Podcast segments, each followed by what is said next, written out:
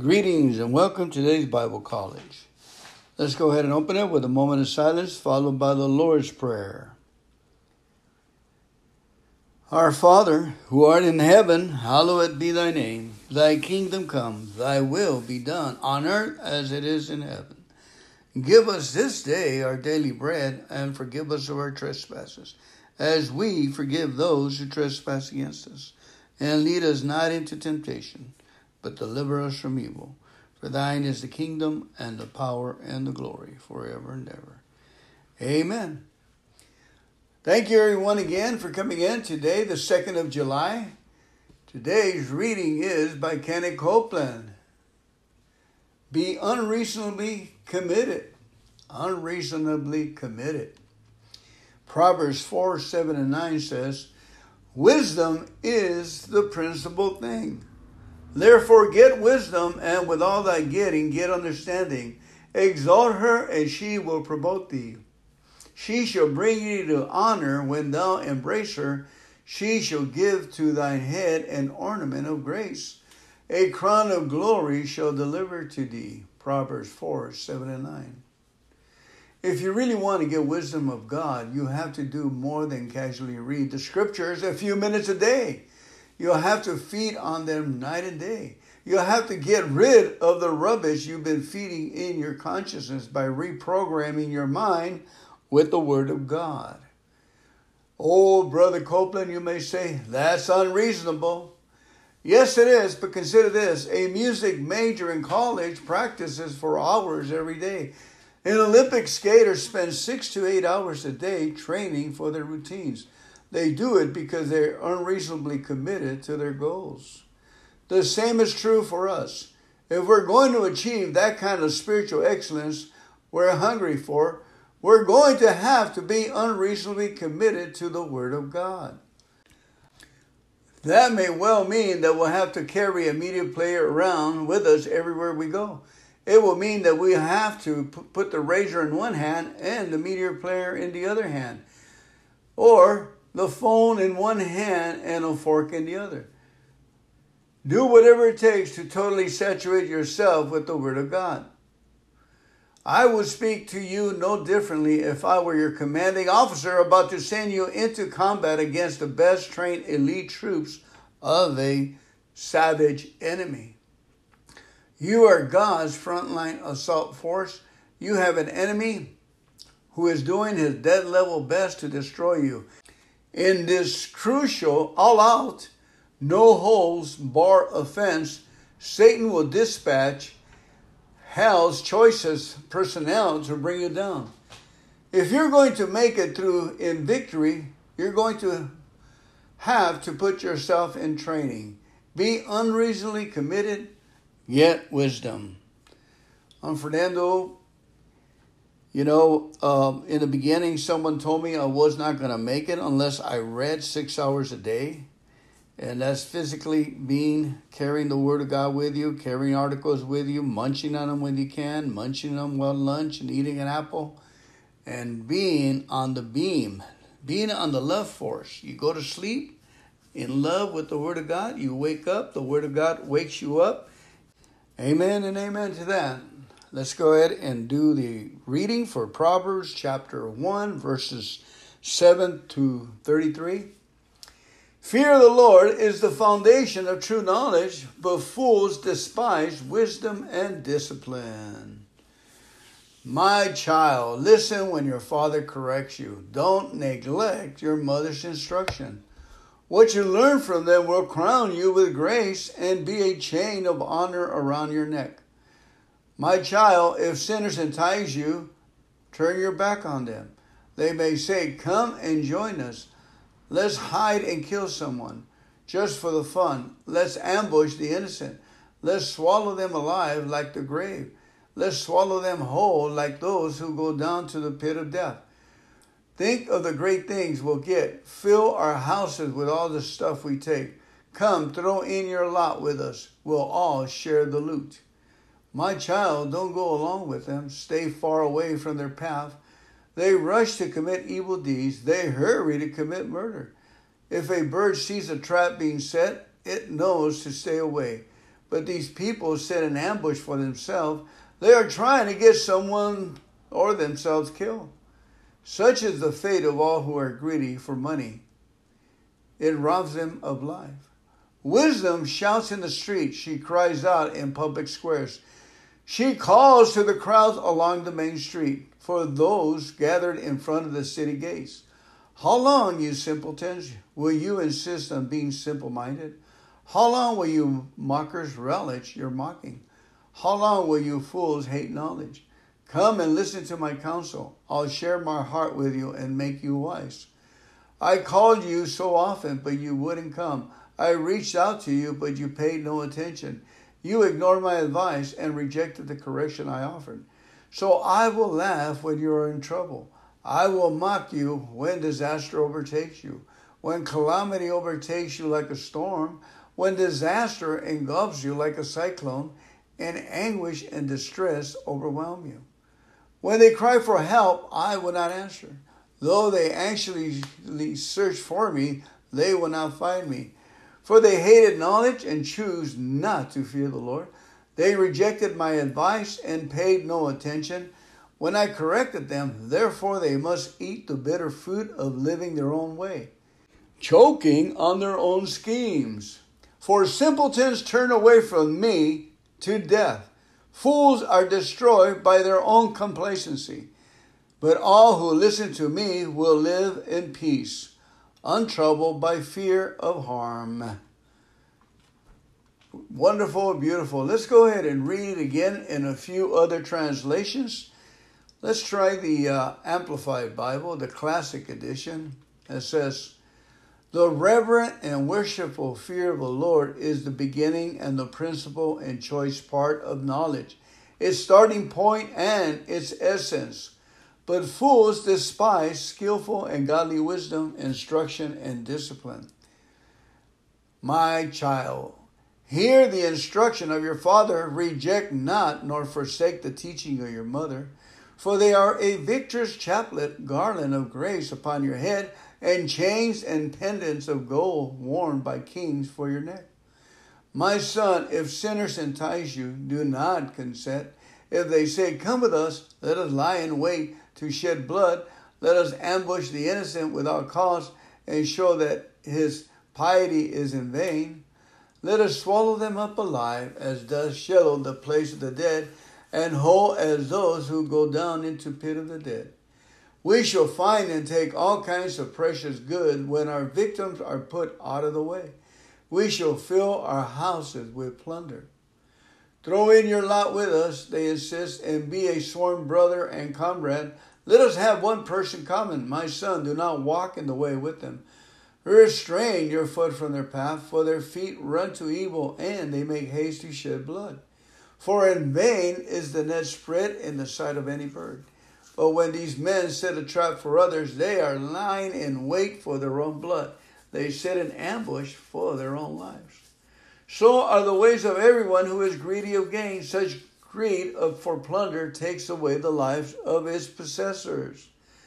Wisdom cries out loud in the street. She raises her voice in the market. She cries at the head of the noisy intersections in the chief gathering places. At the entrance of the city gates, she speaks.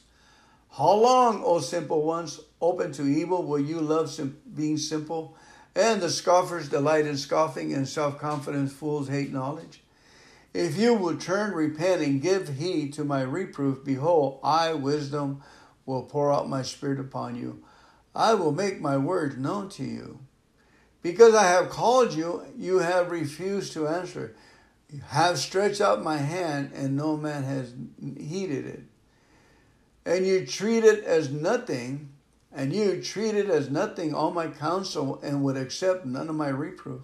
I will also laugh at your calamity. I will mock when the thing comes that shall cause you terror and panic. When your panic comes as a storm and desolation, and your calamity comes on as a whirlwind, when distress and anguish come upon you, then you will call upon me, wisdom, but I will not answer. They will seek me early and diligent, but they will not find me. because they hated knowledge and did not choose the reverent and worshipful fear of the Lord, would accept none of my counsel and despite all my reproof.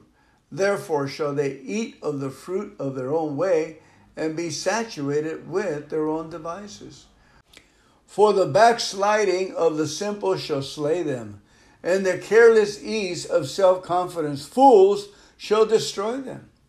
But whoso hearkens to me, wisdom, shall dwell securely in confident trust, and shall be quiet without fear or dread of evil. Beautiful, wonderful words of life. That was the Amplified Classic Edition. Let's go ahead and read it in a couple of more translations.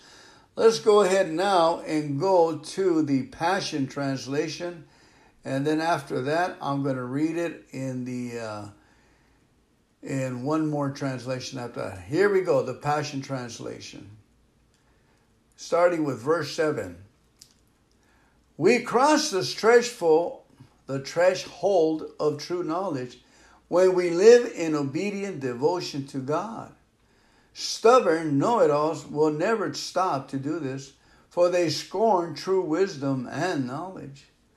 Pay close attention, my child, to your father's wise words, and never forget your mother's instructions.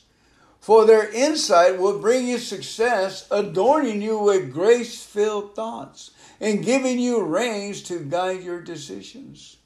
When peer pressure compels you to go with the crowd and sinners invite you to join in, you must simply say no.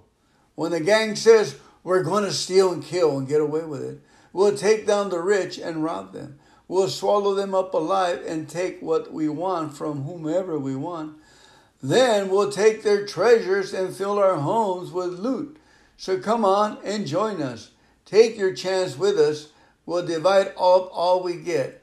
We'll each end up with a big bags of cash.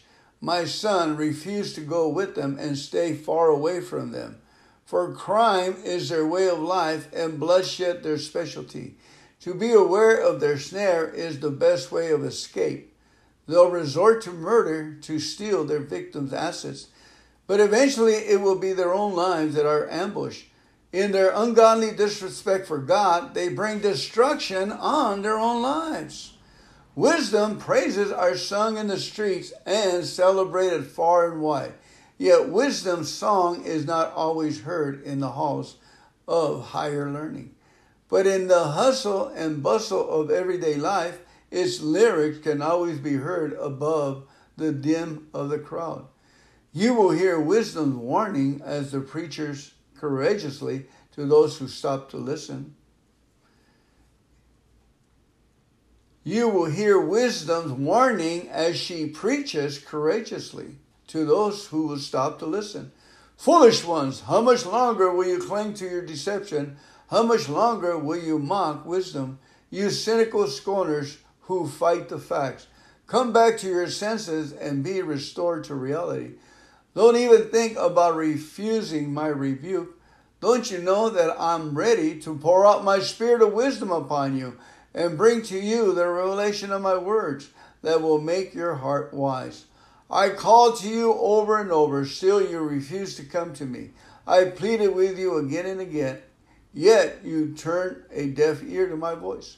Because you have laughed at my counsel and have insisted on continuing your own stubbornness, I will laugh when your calamity comes and will turn away from you at the time of your disaster. Make a joke of my advice, will you? Then I'll make a joke out of you.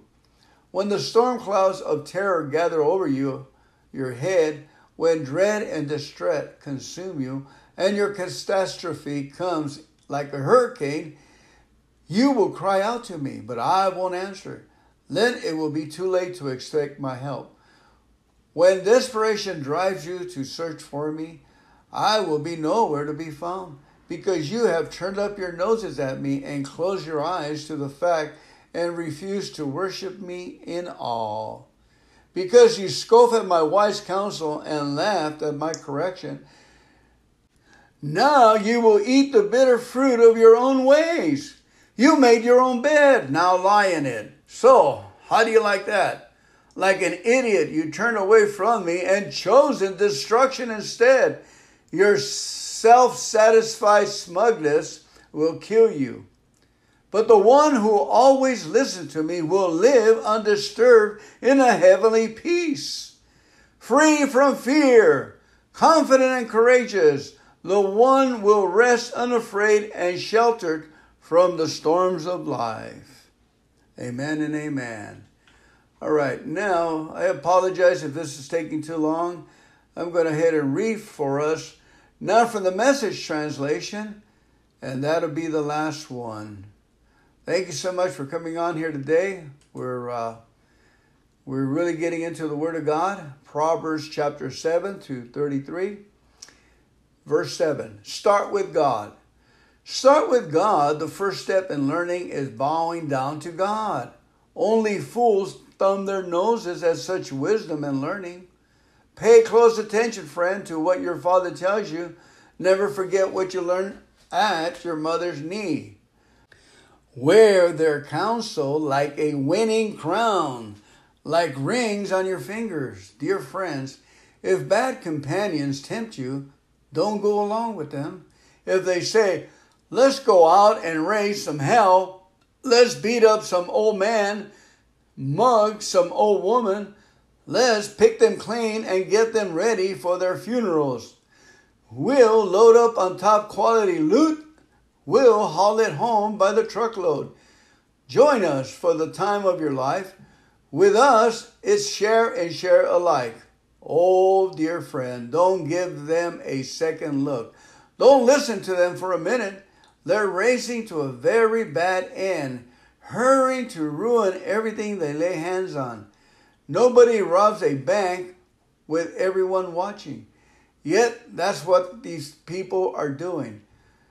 They're doing themselves in when you grab all you can get. That's what happens. The more you get, the less you are. Lady Wisdom goes out in the streets and shouts at the town center. She makes her speech in the middle of the traffic. She takes her stand at the busiest corner. She calls out, Hey, simpletons, how long will you wallow in ignorance? Hey, cynics, how long will you feed your cynicism? Hey, idiots, how long will you refuse to learn? About face, I can revise your life, really. Look, I'm ready to pour out my spirit on you. I'm ready to tell you all I know. As it is, I call, but you turn a deaf ear. I reached out to you, but you ignored me. Since you laughed at my counsel how can I take you seriously? I'll turn the tables and jokes about your troubles. What if the roof falls in and your whole life goes to pieces? What if catastrophe strikes and there's nothing to show for your life but rubble and ashes? You'll need me then. You'll call for me, but don't expect an answer. No matter how hard you look, you won't find me because you hated knowledge and had nothing to do with the fear of God, because you wouldn't take my advice and brush aside all my offers to train you. Well, you made your bed, now lie on it. You want it your own way. Now, how do you like it? Don't you see what happens, you simpletons, you idiots? Carelessness kills, complacency is murder. First, pay attention to me and then relax. Now you can take it easy. You're in good hands.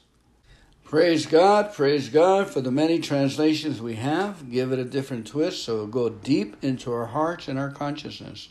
May we listen to this over and over again and understand what our true calling is. To get it our hours in in reading and worshiping and praising God and have the benefits, the rewards of confidence, peace, joy, laughter, and living life in the fullest. When I'm well read in the Word of God, I live well and I deal well with people. Thank you, Jesus Christ, for making it in this matter that we got to open the Bible and reprogram ourselves. Thank you, Lord God, that we can and we are and we're doing it, and you're showing yourself faithful on our behalf. Thank you for the rewards. Hallelujah.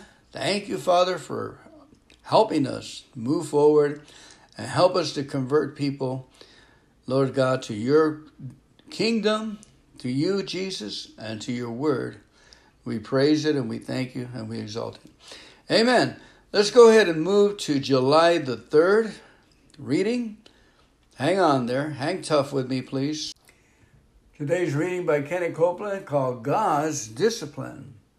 Hebrews 12, 6 and 7 says, For whom the Lord loves, he chasteneth, and scourge every son whom he receiveth. If you endure chastening, God dealeth with you as with sons. For what son is he who the Father chaseth not? Let's go ahead and read it in a couple of more translations, please. The Passion Translation of Hebrews chapter 12, verses 6 and 7. For the Lord's training of your life is the evidence of his faithful love. And when he draws you to himself, it proves you are his delightful child. Fully embrace God's correction as part of your training. For he is doing what any loving father does for his children. For who has ever heard of a child who never had to be corrected? And now for the teaching. Kenny Copeland says, There's a terrible misunderstanding among believers today about God's method of disciplining his children. They'll point to some kind of disaster, a tornado or a car accident, and say, I guess God sent that catastrophe to teach us something. No, He didn't. A loving God doesn't send death and destruction on His children to instruct them. He doesn't unleash His bad dog to bite us on the leg so we'll learn to wear our boots. No, He's a Father. He does, how does then he chastises his own. How does he discipline us? With his word. With his word. Second Timothy 3:16 and 17 says, Every scripture of God breathed, given by his inspiration, and profitable for instruction.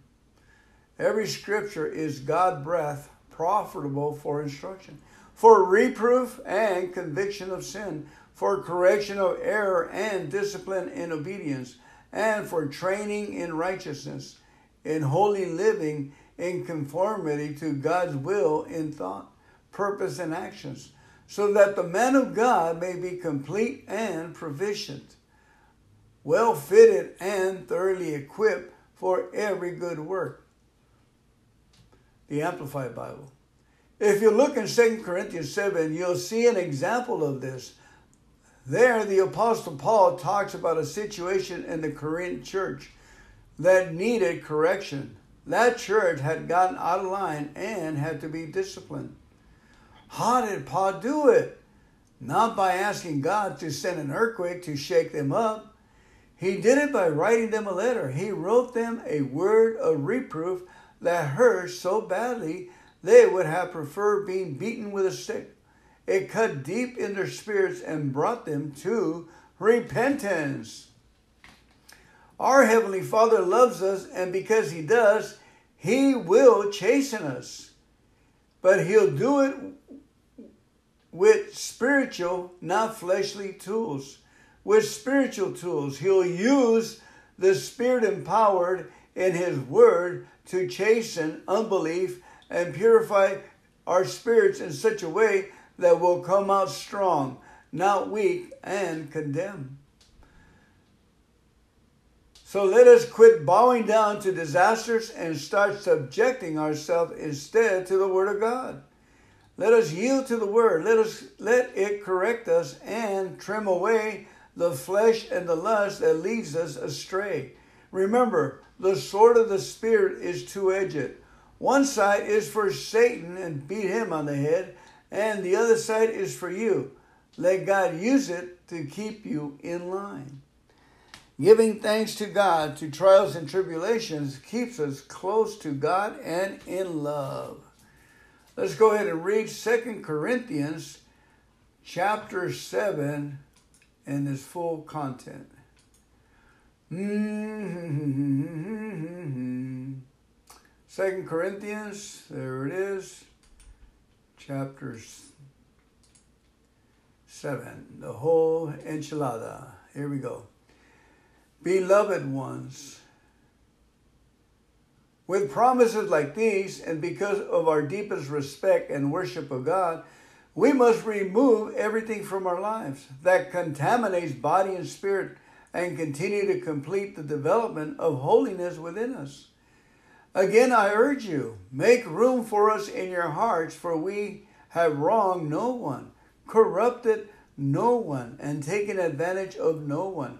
I'm not saying that this to condemn you, for I already told you that we carry you permanently in our hearts and you'll stay there throughout our lives, for we will live together and die together with an open heart, let me freely say how very proud I am of you and how often I boast about you. In fact, when I think of you, my heart is greatly encouraged and overwhelmed with joy, despite our many troubles. Even after we came into the province of Macedonia, we found no relief. We were restless and exhausted. Troubles met us at every turn Outwardly, I faced conflicts and inwardly emotional turmoil. But God, who always knows how to encourage the depressed, encouraged us greatly by the arrival of Titus. We were relieved not only to see him, but because of the report he brought us of how you refresh his heart. He told us of your affection toward me your deep remorse, and how concerned you were for me. This truly made my heart leap for joy.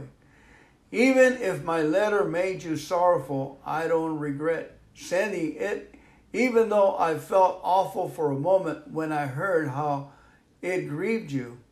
Now I'm overjoyed, not because I made you sad, but because your grief led you to a deep repentance you experienced godly sorrow, and as God intended, it brought about pain for you, not loss, so that no harm has been done by us.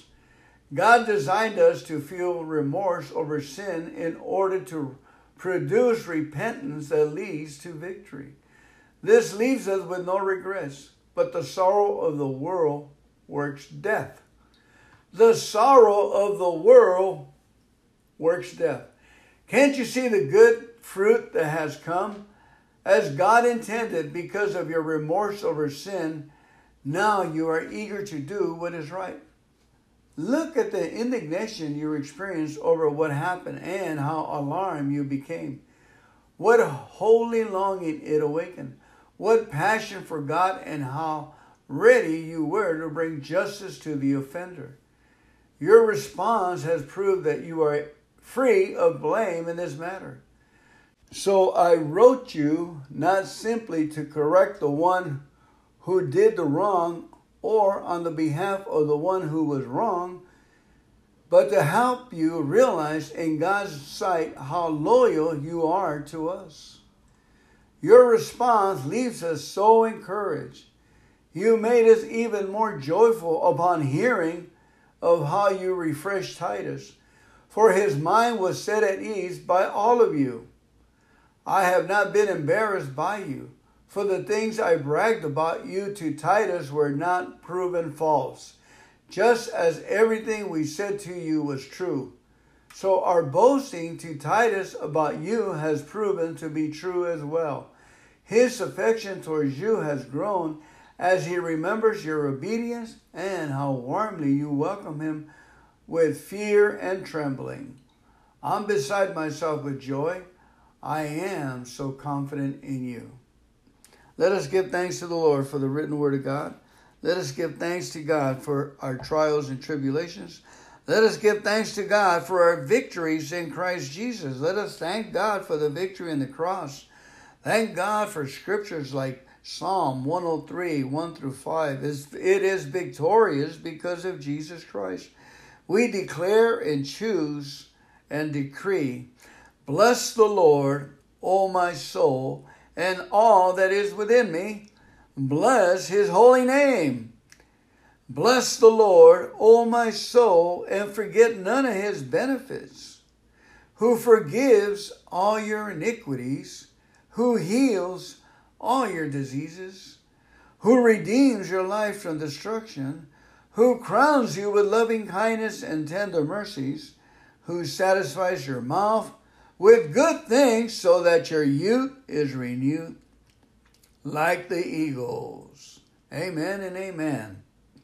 Thank you again for coming to this reading of God's Word, the Bible.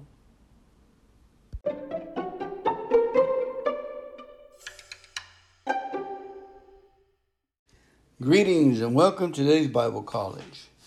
Let's go ahead and open it with a moment of silence, followed by the Lord's Prayer. Our Father, who art in heaven, hallowed be thy name. Thy kingdom come, thy will be done, on earth as it is in heaven.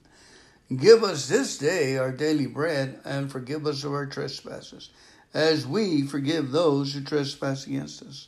And lead us not into temptation but deliver us from evil. For thine is the kingdom and the power and the glory forever and ever. Amen.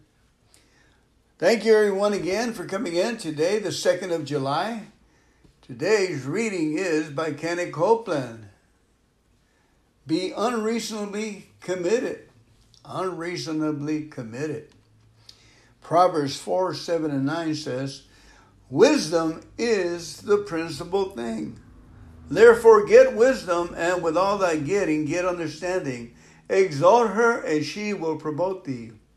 She shall bring thee to honor when thou embrace her. She shall give to thine head an ornament of grace. A crown of glory shall deliver to thee. Proverbs 4 7 and 9. If you really want to get wisdom of God, you have to do more than casually read the scriptures a few minutes a day. You'll have to feed on them night and day. You'll have to get rid of the rubbish you've been feeding in your consciousness by reprogramming your mind with the Word of God. Oh, Brother Copeland, you may say, that's unreasonable. Yes, it is, but consider this a music major in college practices for hours every day. An Olympic skater spends six to eight hours a day training for their routines. They do it because they're unreasonably committed to their goals. The same is true for us. If we're going to achieve that kind of spiritual excellence we're hungry for, we're going to have to be unreasonably committed to the Word of God.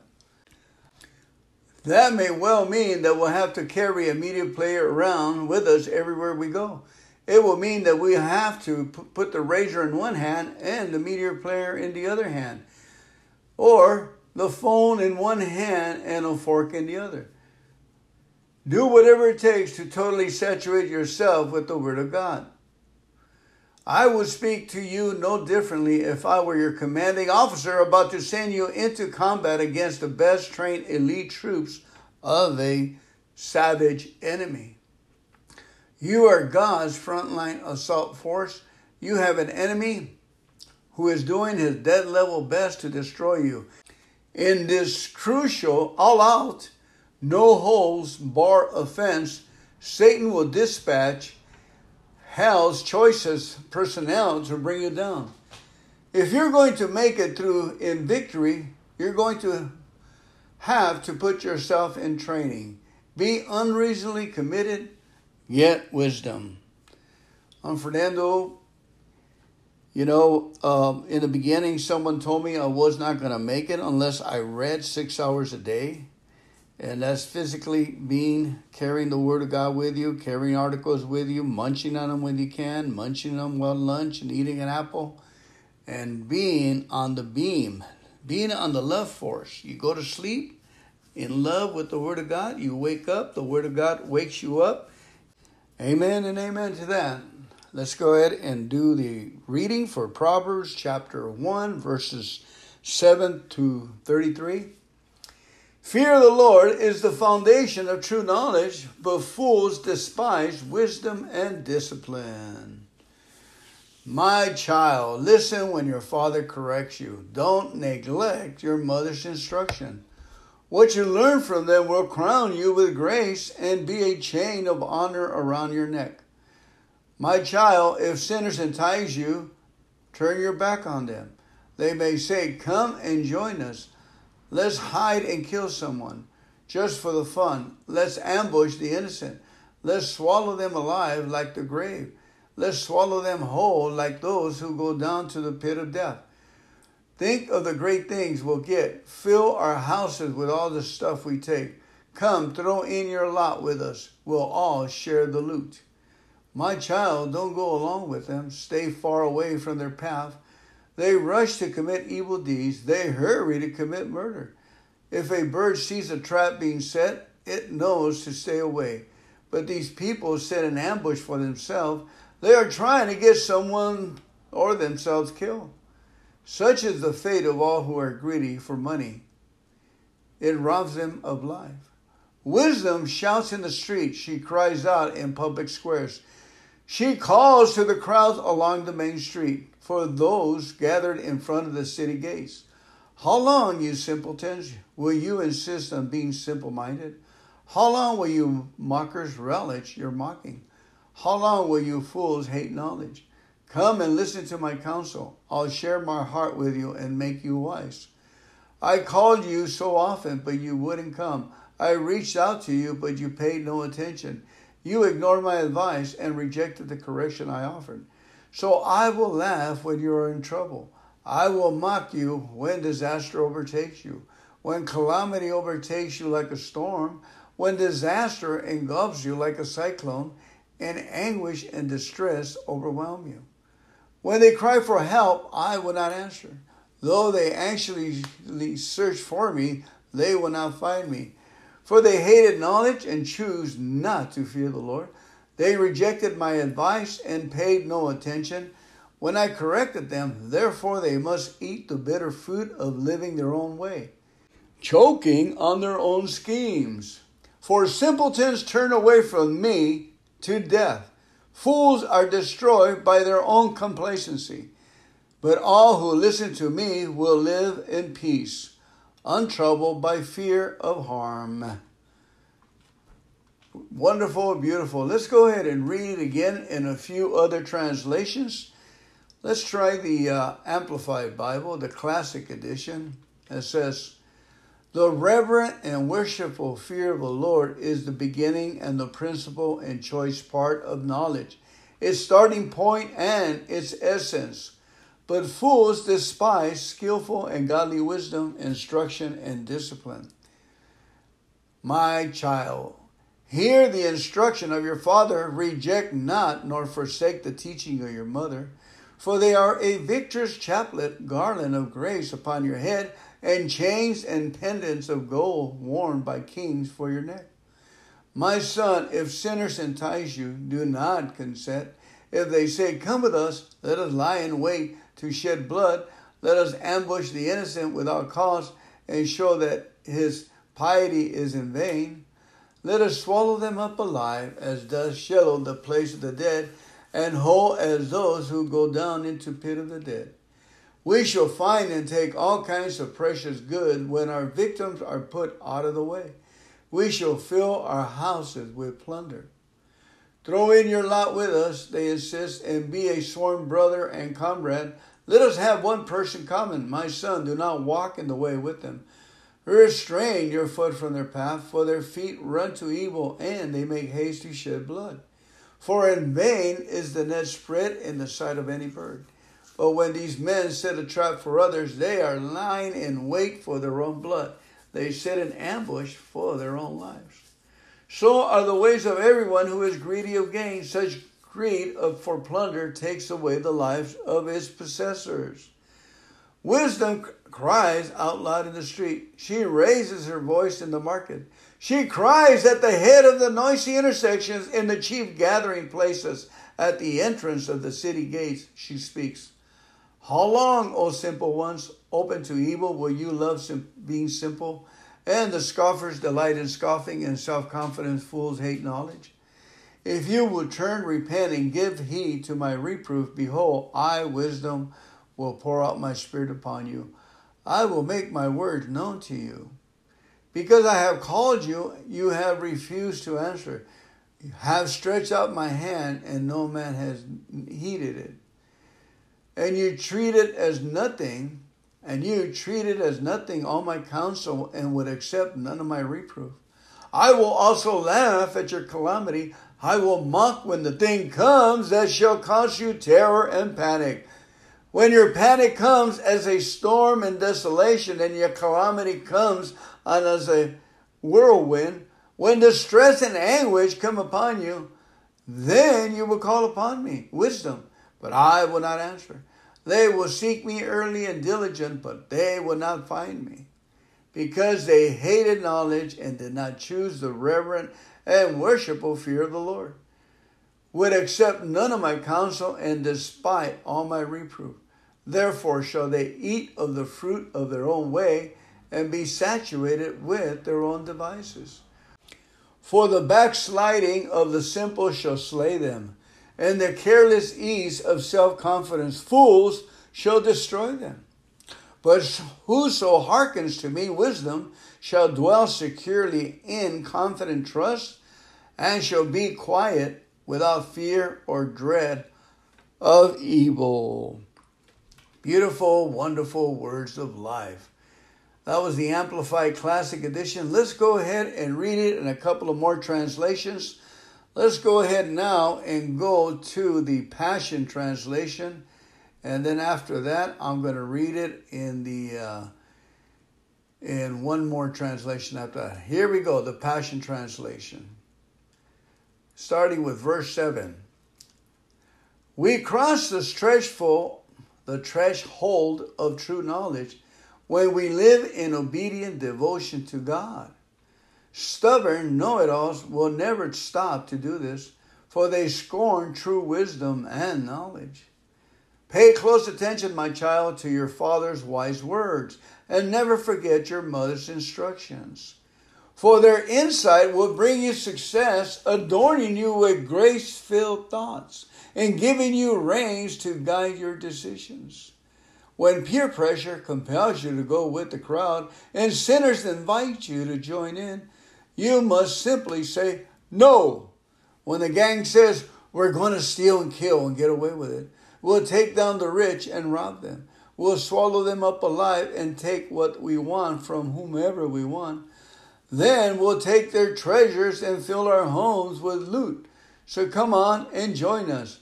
Take your chance with us. We'll divide up all we get. We'll each end up with a big bags of cash. My son refused to go with them and stay far away from them. For crime is their way of life and bloodshed their specialty. To be aware of their snare is the best way of escape. They'll resort to murder to steal their victims' assets, but eventually it will be their own lives that are ambushed. In their ungodly disrespect for God, they bring destruction on their own lives. Wisdom praises are sung in the streets and celebrated far and wide. Yet wisdom's song is not always heard in the halls of higher learning. But in the hustle and bustle of everyday life, its lyrics can always be heard above the din of the crowd. You will hear wisdom's warning as the preachers courageously to those who stop to listen. You will hear wisdom's warning as she preaches courageously to those who will stop to listen. Foolish ones, how much longer will you cling to your deception? How much longer will you mock wisdom? You cynical scorners, who fight the facts. Come back to your senses and be restored to reality. Don't even think about refusing my rebuke. Don't you know that I'm ready to pour out my spirit of wisdom upon you and bring to you the revelation of my words that will make your heart wise? I called to you over and over, still you refused to come to me. I pleaded with you again and again, yet you turned a deaf ear to my voice. Because you have laughed at my counsel and have insisted on continuing your own stubbornness. I will laugh when your calamity comes and will turn away from you at the time of your disaster. Make a joke of my advice, will you? Then I'll make a joke out of you. When the storm clouds of terror gather over you, your head, when dread and distress consume you, and your catastrophe comes like a hurricane, you will cry out to me, but I won't answer. Then it will be too late to expect my help. When desperation drives you to search for me, I will be nowhere to be found, because you have turned up your noses at me and closed your eyes to the fact and refused to worship me in awe. Because you scoff at my wise counsel and laughed at my correction, now you will eat the bitter fruit of your own ways. You made your own bed, now lie in it. So, how do you like that? Like an idiot, you turned away from me and chosen destruction instead. Your self satisfied smugness will kill you. But the one who always listens to me will live undisturbed in a heavenly peace, free from fear, confident and courageous. The one will rest unafraid and sheltered from the storms of life. Amen and amen. All right, now I apologize if this is taking too long.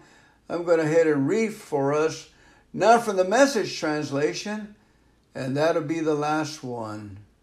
Thank you so much for coming on here today. We're uh, we're really getting into the Word of God, Proverbs chapter 7 to 33.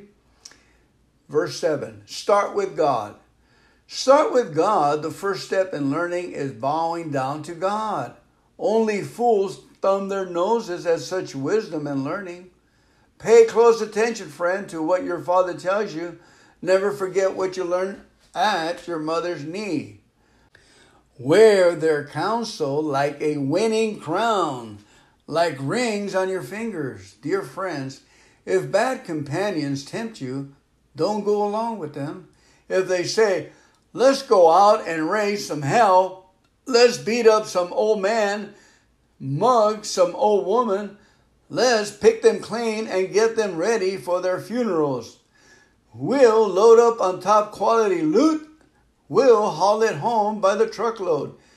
Join us for the time of your life. With us, it's share and share alike. Oh, dear friend, don't give them a second look. Don't listen to them for a minute. They're racing to a very bad end, hurrying to ruin everything they lay hands on. Nobody robs a bank with everyone watching. Yet, that's what these people are doing. They're doing themselves in when you grab all you can get. That's what happens. The more you get, the less you are.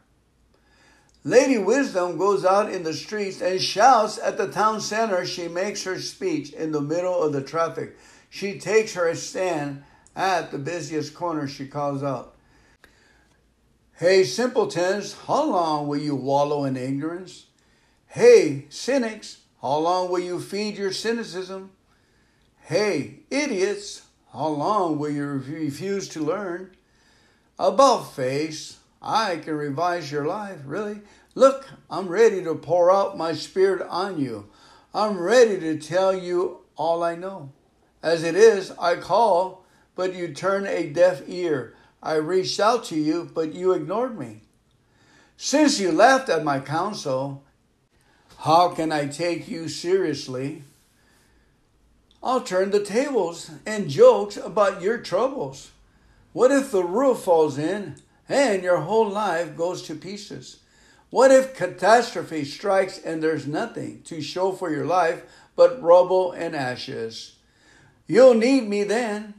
You'll call for me, but don't expect an answer. No matter how hard you look, you won't find me. Because you hated knowledge and had nothing to do with the fear of God.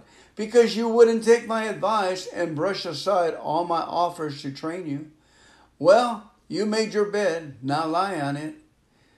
You want it your own way. Now, how do you like it?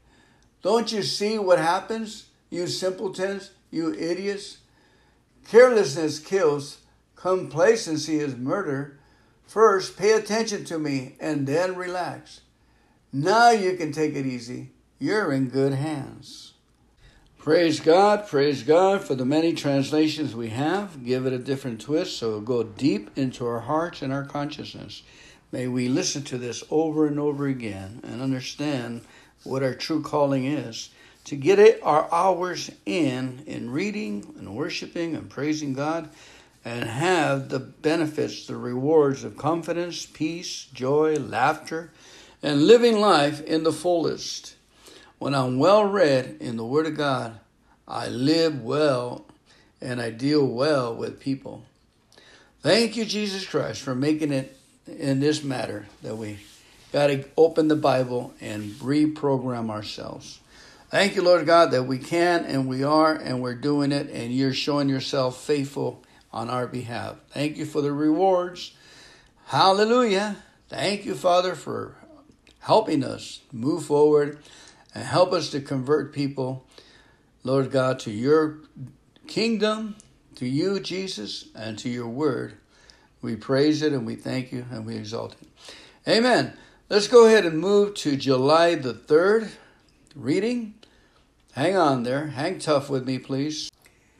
Today's reading by Kenny Copeland called God's Discipline. Hebrews 12, 6 and 7 says, for whom the Lord loves, he chasteneth, and scourge every son whom he receiveth. If you endure chastening, God dealeth with you as with sons. For what son is he who the Father chaseth not? Let's go ahead and read it in a couple of more translations, please. The Passion Translation of Hebrews chapter 12, verses 6 and 7.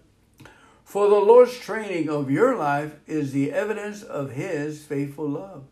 And when He draws you to Himself, it proves you are His delightful child. Fully embrace God's correction as part of your training, for He is doing what any loving father does for His children. For who has ever heard of a child who never had to be corrected? And now for the teaching. Kenny Copeland says, There's a terrible misunderstanding among believers today about God's method of disciplining his children. They'll point to some kind of disaster, a tornado or a car accident, and say, I guess God sent that catastrophe to teach us something. No, he didn't. A loving God doesn't send death and destruction on his children to instruct them. He doesn't unleash his bad dog to bite us on the leg so we'll learn to wear our boots. No, he's a father. He does, how does then he chastise his own? How does he discipline us? With his word, with his word. Second Timothy 3:16 and 17 says, every scripture of God breathed, given by his inspiration, and profitable for instruction. Every scripture is God breath, profitable for instruction, for reproof and conviction of sin, for correction of error and discipline in obedience, and for training in righteousness, in holy living, in conformity to God's will in thought, purpose, and actions so that the man of God may be complete and proficient, well fitted and thoroughly equipped for every good work. The Amplified Bible. If you look in 2 Corinthians 7, you'll see an example of this. There, the Apostle Paul talks about a situation in the Corinth church that needed correction. That church had gotten out of line and had to be disciplined. How did Paul do it? Not by asking God to send an earthquake to shake them up. He did it by writing them a letter. He wrote them a word of reproof that hurt so badly they would have preferred being beaten with a stick. It cut deep in their spirits and brought them to repentance. Our Heavenly Father loves us, and because He does, He will chasten us. But He'll do it with spiritual, not fleshly tools. With spiritual tools, he'll use the spirit empowered in his word to chasten unbelief and purify our spirits in such a way that we'll come out strong, not weak and condemned. So let us quit bowing down to disasters and start subjecting ourselves instead to the Word of God. Let us yield to the Word. Let us let it correct us and trim away the flesh and the lust that leads us astray. Remember, the sword of the Spirit is two-edged. One side is for Satan and beat him on the head, and the other side is for you. Let God use it to keep you in line. Giving thanks to God to trials and tribulations keeps us close to God and in love. Let's go ahead and read Second Corinthians chapter 7 and its full content. Mm-hmm. Second Corinthians, there it is, chapter 7, the whole enchilada. Here we go. Beloved ones, with promises like these, and because of our deepest respect and worship of God, we must remove everything from our lives that contaminates body and spirit and continue to complete the development of holiness within us. Again, I urge you, make room for us in your hearts, for we have wronged no one, corrupted no one, and taken advantage of no one. I'm not saying that this to condemn you, for I already told you that we carry you permanently in our hearts and you'll stay there throughout our lives, for we will live together and die together with an open heart. Let me freely say how very proud I am of you and how often I boast about you. In fact, when I think of you, my heart is greatly encouraged and overwhelmed with joy despite our many troubles. Even after we came into the province of Macedonia, we found no relief. We were restless and exhausted. Troubles met us at every turn. Outwardly, I faced conflicts and inwardly emotional turmoil. But God, who always knows how to encourage the depressed, encouraged us greatly by the arrival of Titus. We were relieved not only to see him, but because of the report he brought us of how you refresh his heart. He told us of your affection toward me, your deep remorse, and how concerned you were for me. This truly made my heart leap for joy. Even if my letter made you sorrowful, I don't regret sending it even though I felt awful for a moment when I heard how it grieved you. Now I'm overjoyed, not because I made you sad, but because your grief led you to a deep repentance. You experienced godly sorrow, and as God intended, it brought about pain for you, not loss, so that no harm has been done by us. God designed us to feel remorse over sin in order to produce repentance that leads to victory. This leaves us with no regrets, but the sorrow of the world works death. The sorrow of the world works death. Can't you see the good fruit that has come? As God intended, because of your remorse over sin, now you are eager to do what is right. Look at the indignation you experienced over what happened and how alarmed you became. What holy longing it awakened. What passion for God and how ready you were to bring justice to the offender. Your response has proved that you are free of blame in this matter. So I wrote you not simply to correct the one who did the wrong or on the behalf of the one who was wrong, but to help you realize in God's sight how loyal you are to us. Your response leaves us so encouraged. You made us even more joyful upon hearing of how you refreshed Titus, for his mind was set at ease by all of you. I have not been embarrassed by you for the things I bragged about you to Titus were not proven false, just as everything we said to you was true. So our boasting to Titus about you has proven to be true as well. His affection towards you has grown as he remembers your obedience and how warmly you welcome him with fear and trembling. I'm beside myself with joy. I am so confident in you. Let us give thanks to the Lord for the written word of God. Let us give thanks to God for our trials and tribulations. Let us give thanks to God for our victories in Christ Jesus. Let us thank God for the victory in the cross. Thank God for scriptures like Psalm 103, 1 through 5. It is victorious because of Jesus Christ. We declare and choose and decree Bless the Lord, O my soul, and all that is within me. Bless his holy name. Bless the Lord, O my soul, and forget none of his benefits, who forgives all your iniquities, who heals all your diseases, who redeems your life from destruction, who crowns you with loving kindness and tender mercies, who satisfies your mouth with good things so that your youth is renewed like the eagles. Amen and amen. Thank you again for coming to this reading of God's Word, the Bible.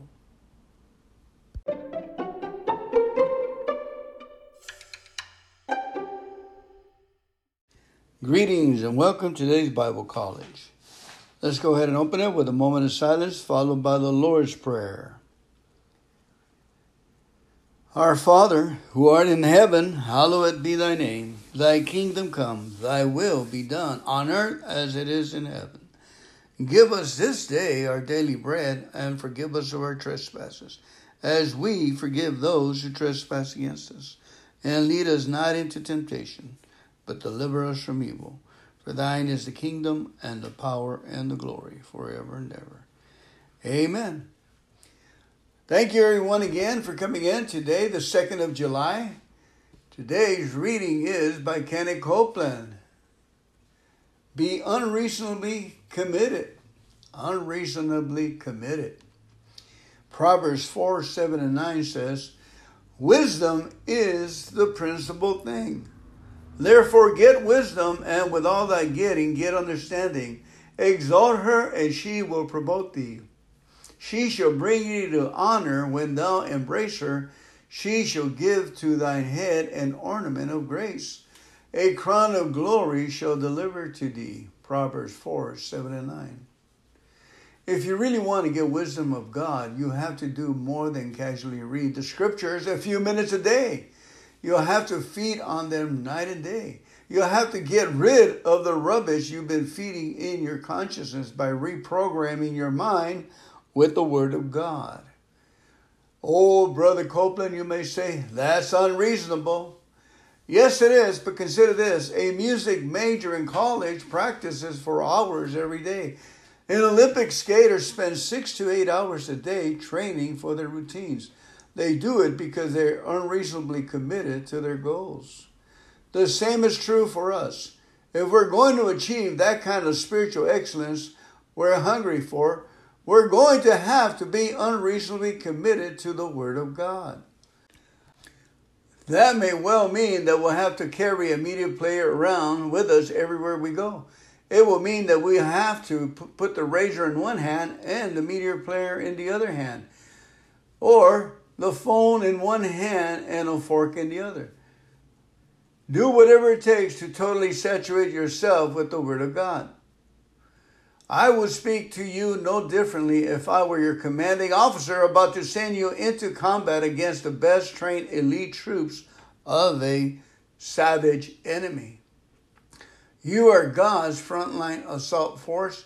You have an enemy who is doing his dead level best to destroy you. In this crucial, all out, no holes bar offense, Satan will dispatch hell's choices, personnel to bring you down. If you're going to make it through in victory, you're going to have to put yourself in training. Be unreasonably committed, yet wisdom. I'm Fernando You know, um, in the beginning, someone told me I was not going to make it unless I read six hours a day. And that's physically being carrying the Word of God with you, carrying articles with you, munching on them when you can, munching them while lunch and eating an apple, and being on the beam, being on the love force. You go to sleep in love with the Word of God, you wake up, the Word of God wakes you up. Amen and amen to that. Let's go ahead and do the reading for Proverbs chapter 1, verses 7 to 33. Fear of the Lord is the foundation of true knowledge, but fools despise wisdom and discipline. My child, listen when your father corrects you. Don't neglect your mother's instruction. What you learn from them will crown you with grace and be a chain of honor around your neck. My child, if sinners entice you, turn your back on them. They may say, Come and join us. Let's hide and kill someone just for the fun. Let's ambush the innocent. Let's swallow them alive like the grave. Let's swallow them whole like those who go down to the pit of death. Think of the great things we'll get. Fill our houses with all the stuff we take. Come, throw in your lot with us. We'll all share the loot. My child, don't go along with them. Stay far away from their path. They rush to commit evil deeds. They hurry to commit murder. If a bird sees a trap being set, it knows to stay away. But these people set an ambush for themselves. They are trying to get someone or themselves killed. Such is the fate of all who are greedy for money. It robs them of life. Wisdom shouts in the street. She cries out in public squares. She calls to the crowds along the main street for those gathered in front of the city gates. How long, you simpletons, will you insist on being simple minded? How long will you mockers relish your mocking? How long will you fools hate knowledge? Come and listen to my counsel. I'll share my heart with you and make you wise. I called you so often, but you wouldn't come. I reached out to you, but you paid no attention. You ignored my advice and rejected the correction I offered. So I will laugh when you are in trouble. I will mock you when disaster overtakes you, when calamity overtakes you like a storm, when disaster engulfs you like a cyclone, and anguish and distress overwhelm you. When they cry for help, I will not answer. Though they anxiously search for me, they will not find me. For they hated knowledge and choose not to fear the Lord. They rejected my advice and paid no attention when I corrected them. Therefore, they must eat the bitter fruit of living their own way, choking on their own schemes. For simpletons turn away from me to death. Fools are destroyed by their own complacency. But all who listen to me will live in peace, untroubled by fear of harm. Wonderful, beautiful. Let's go ahead and read it again in a few other translations. Let's try the uh, Amplified Bible, the Classic Edition. It says, The reverent and worshipful fear of the Lord is the beginning and the principal and choice part of knowledge, its starting point and its essence. But fools despise skillful and godly wisdom, instruction, and discipline. My child, Hear the instruction of your father, reject not nor forsake the teaching of your mother, for they are a victor's chaplet, garland of grace upon your head, and chains and pendants of gold worn by kings for your neck. My son, if sinners entice you, do not consent. If they say, Come with us, let us lie in wait to shed blood, let us ambush the innocent without cause, and show that his piety is in vain. Let us swallow them up alive, as does Sheol the place of the dead, and whole as those who go down into pit of the dead. We shall find and take all kinds of precious good when our victims are put out of the way. We shall fill our houses with plunder. Throw in your lot with us, they insist, and be a sworn brother and comrade. Let us have one person common. My son, do not walk in the way with them. Restrain your foot from their path, for their feet run to evil, and they make haste to shed blood. For in vain is the net spread in the sight of any bird. But when these men set a trap for others, they are lying in wait for their own blood. They set an ambush for their own lives. So are the ways of everyone who is greedy of gain. Such greed for plunder takes away the lives of its possessors. Wisdom cries out loud in the street. She raises her voice in the market. She cries at the head of the noisy intersections in the chief gathering places. At the entrance of the city gates, she speaks. How long, O simple ones, open to evil, will you love sim- being simple? And the scoffers delight in scoffing, and self confident fools hate knowledge. If you will turn, repent, and give heed to my reproof, behold, I, wisdom, will pour out my spirit upon you. I will make my words known to you. Because I have called you, you have refused to answer. You have stretched out my hand, and no man has heeded it. And you treat it as nothing and you treat it as nothing all my counsel and would accept none of my reproof. I will also laugh at your calamity. I will mock when the thing comes that shall cause you terror and panic. When your panic comes as a storm and desolation, and your calamity comes on as a whirlwind, when distress and anguish come upon you, then you will call upon me, wisdom, but I will not answer. They will seek me early and diligent, but they will not find me, because they hated knowledge and did not choose the reverent and worshipful fear of the Lord, would accept none of my counsel and despite all my reproof. Therefore shall they eat of the fruit of their own way and be saturated with their own devices. For the backsliding of the simple shall slay them and the careless ease of self confidence fools shall destroy them. But whoso hearkens to me, wisdom, shall dwell securely in confident trust, and shall be quiet without fear or dread of evil. Beautiful, wonderful words of life. That was the Amplified Classic Edition. Let's go ahead and read it in a couple of more translations. Let's go ahead now and go to the Passion Translation. And then after that, I'm going to read it in the uh, in one more translation after that. Here we go, the Passion Translation. Starting with verse 7. We cross the threshold, the threshold of true knowledge when we live in obedient devotion to God. Stubborn know it alls will never stop to do this, for they scorn true wisdom and knowledge. Pay close attention, my child, to your father's wise words, and never forget your mother's instructions. For their insight will bring you success, adorning you with grace filled thoughts, and giving you reins to guide your decisions.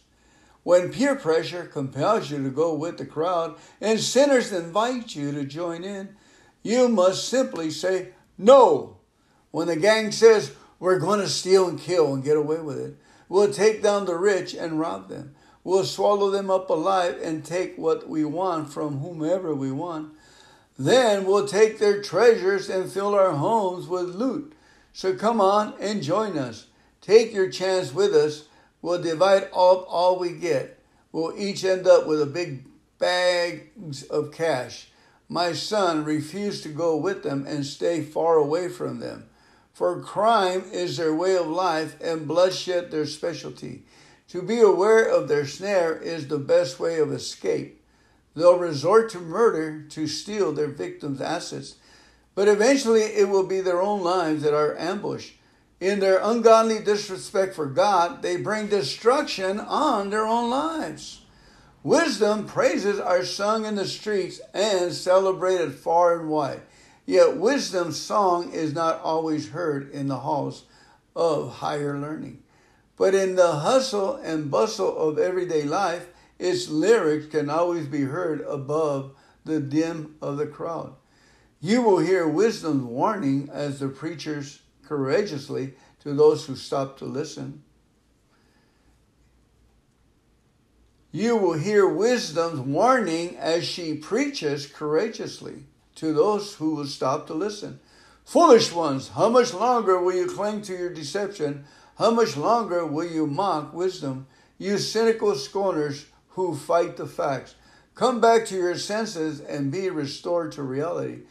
Don't even think about refusing my rebuke. Don't you know that I'm ready to pour out my spirit of wisdom upon you and bring to you the revelation of my words that will make your heart wise? I called to you over and over, still you refused to come to me. I pleaded with you again and again, yet you turned a deaf ear to my voice. Because you have laughed at my counsel and have insisted on continuing your own stubbornness. I will laugh when your calamity comes and will turn away from you at the time of your disaster. Make a joke of my advice, will you? Then I'll make a joke out of you. When the storm clouds of terror gather over you, your head, when dread and distress consume you, and your catastrophe comes like a hurricane, you will cry out to me, but I won't answer. Then it will be too late to expect my help. When desperation drives you to search for me, I will be nowhere to be found, because you have turned up your noses at me and closed your eyes to the fact and refused to worship me in awe. Because you scoffed at my wise counsel and laughed at my correction, now you will eat the bitter fruit of your own ways.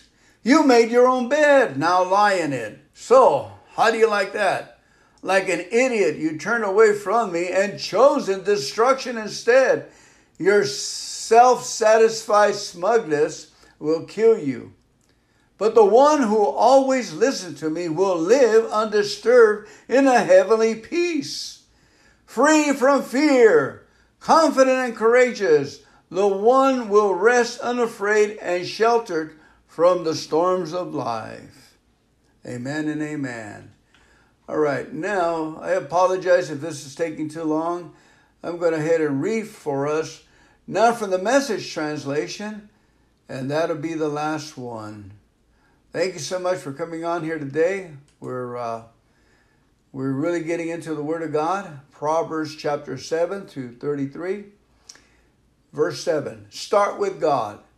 Start with God. The first step in learning is bowing down to God. Only fools thumb their noses at such wisdom and learning. Pay close attention, friend, to what your father tells you. Never forget what you learned at your mother's knee.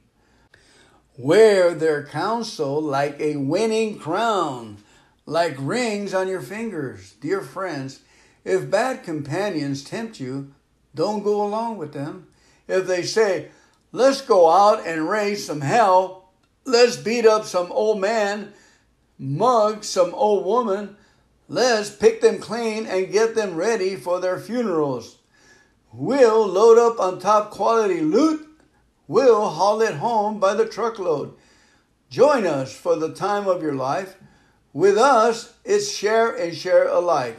Oh, dear friend, don't give them a second look. Don't listen to them for a minute. They're racing to a very bad end, hurrying to ruin everything they lay hands on. Nobody robs a bank with everyone watching. Yet that's what these people are doing. They're doing themselves in when you grab all you can get. That's what happens. The more you get, the less you are. Lady Wisdom goes out in the streets and shouts at the town center. She makes her speech in the middle of the traffic. She takes her stand at the busiest corner. She calls out, Hey, simpletons, how long will you wallow in ignorance? Hey, cynics, how long will you feed your cynicism? Hey, idiots, how long will you refuse to learn? About face, I can revise your life, really. Look, I'm ready to pour out my spirit on you. I'm ready to tell you all I know. As it is, I call, but you turn a deaf ear. I reached out to you, but you ignored me. Since you laughed at my counsel, how can I take you seriously? I'll turn the tables and jokes about your troubles. What if the roof falls in and your whole life goes to pieces? What if catastrophe strikes and there's nothing to show for your life but rubble and ashes? You'll need me then. You'll call for me, but don't expect an answer. No matter how hard you look, you won't find me. Because you hated knowledge and had nothing to do with the fear of God. Because you wouldn't take my advice and brush aside all my offers to train you. Well, you made your bed, now lie on it. You want it your own way. Now, how do you like it? Don't you see what happens, you simpletons, you idiots? Carelessness kills, complacency is murder. First, pay attention to me and then relax. Now you can take it easy. You're in good hands. Praise God, praise God for the many translations we have. Give it a different twist so it'll go deep into our hearts and our consciousness. May we listen to this over and over again and understand what our true calling is to get it our hours in in reading and worshiping and praising God and have the benefits, the rewards of confidence, peace, joy, laughter, and living life in the fullest. When I'm well read in the Word of God, I live well and I deal well with people. Thank you, Jesus Christ, for making it in this matter that we got to open the Bible and reprogram ourselves. Thank you, Lord God, that we can and we are and we're doing it, and you're showing yourself faithful on our behalf. Thank you for the rewards. Hallelujah. Thank you, Father, for helping us move forward and help us to convert people, Lord God, to your kingdom, to you, Jesus, and to your word. We praise it and we thank you and we exalt it. Amen.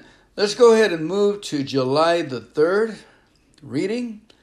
Hang on there. Hang tough with me, please. Today's reading by Kenny Copeland called God's Discipline. Hebrews 12, 6 and 7 says, For whom the Lord loves, he chasteneth, and scourge every son whom he receiveth. If you endure chastening, God dealeth with you as with sons. For what son is he who the Father chaseth not? Let's go ahead and read it in a couple of more translations, please. The Passion Translation of Hebrews chapter 12, verses 6 and 7. For the Lord's training of your life is the evidence of his faithful love. And when he draws you to himself, it proves you are his delightful child. Fully embrace God's correction as part of your training, for he is doing what any loving father does for his children for who has ever heard of a child who never had to be corrected? And now for the teaching. Kenny Copeland says, There's a terrible misunderstanding among believers today about God's method of disciplining his children. They'll point to some kind of disaster, a tornado or a car accident, and say, I guess God sent that catastrophe to teach us something. No, he didn't. A loving God doesn't send death and destruction on his children to instruct them. He doesn't unleash his bad dog to bite us on the leg so we'll learn to wear our boots. No, he's a father. He does, how does then he chastise his own? How does he discipline us? With his word, with his word. Second Timothy 3:16 and 17 says, "Every scripture of God breathed, given by his inspiration, and profitable for instruction." Every scripture is God breath, profitable for instruction, for reproof and conviction of sin, for correction of error and discipline in obedience, and for training in righteousness, in holy living, in conformity to God's will in thought purpose, and actions, so that the man of God may be complete and proficient, well fitted and thoroughly equipped for every good work. The Amplified Bible. If you look in 2 Corinthians 7, you'll see an example of this. There, the Apostle Paul talks about a situation in the Corinth church that needed correction. That church had gotten out of line and had to be disciplined. How did Paul do it? not by asking God to send an earthquake to shake them up. He did it by writing them a letter. He wrote them a word of reproof that hurt so badly they would have preferred being beaten with a stick. It cut deep in their spirits and brought them to repentance. Our Heavenly Father loves us, and because He does, He will chasten us. But He'll do it with spiritual, not fleshly tools. With spiritual tools, He'll use the Spirit empowered in His Word to chasten unbelief and purify our spirits in such a way that we'll come out strong, not weak and condemned. So let us quit bowing down to disasters and start subjecting ourselves instead to the Word of God.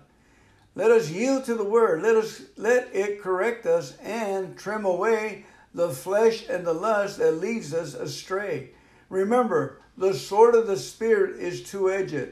One side is for Satan and beat him on the head, and the other side is for you. Let God use it to keep you in line. Giving thanks to God to trials and tribulations keeps us close to God and in love. Let's go ahead and read Second Corinthians chapter 7 and its full content.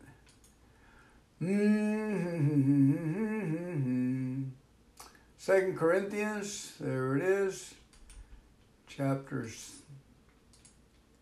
7, the whole enchilada. Here we go. Beloved ones, with promises like these, and because of our deepest respect and worship of God, we must remove everything from our lives that contaminates body and spirit and continue to complete the development of holiness within us. Again, I urge you, make room for us in your hearts, for we have wronged no one, corrupted no one, and taken advantage of no one. I'm not saying that this to condemn you, for I already told you that we carry you permanently in our hearts and you'll stay there throughout our lives. For we will live together and die together with an open heart. Let me freely say how very proud I am of you and how often I boast about you. In fact, when I think of you, my heart is greatly encouraged and overwhelmed with joy despite our many troubles. Even after we came into the province of Macedonia, we found no relief. We were restless and exhausted. Troubles met us at every turn. Outwardly, I faced conflicts and inwardly emotional turmoil. But God, who always knows how to encourage the depressed, encouraged us greatly by the arrival of Titus. We were relieved not only to see him, but because of the report he brought us of how you refresh his heart.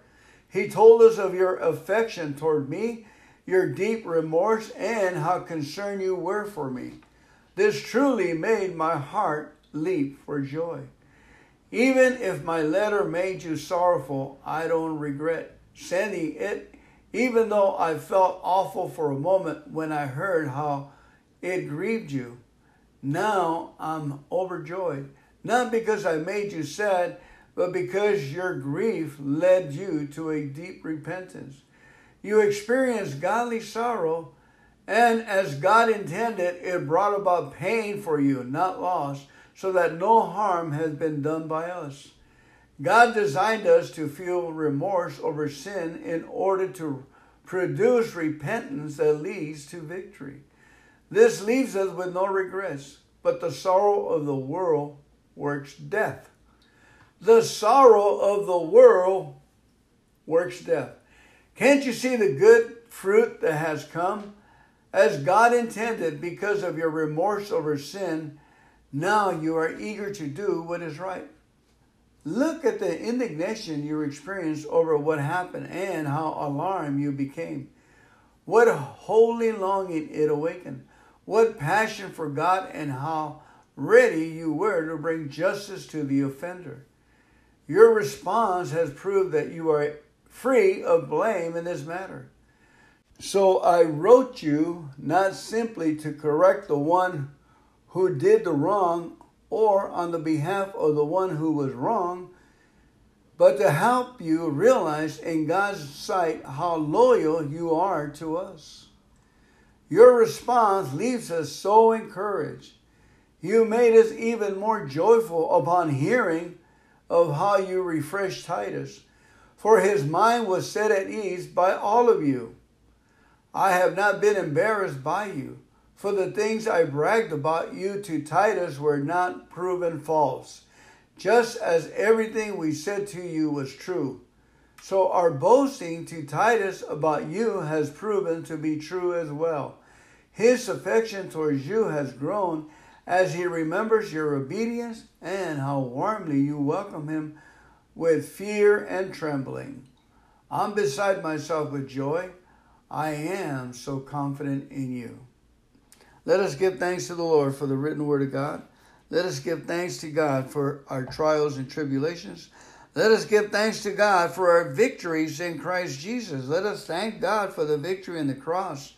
Thank God for scriptures like Psalm 103, 1 through 5. It is victorious because of Jesus Christ. We declare and choose and decree Bless the Lord, O my soul, and all that is within me. Bless his holy name. Bless the Lord, O my soul, and forget none of his benefits, who forgives all your iniquities, who heals all your diseases, who redeems your life from destruction, who crowns you with loving kindness and tender mercies, who satisfies your mouth with good things so that your youth is renewed like the eagles. Amen and amen. Thank you again for coming to this reading of God's Word, the Bible.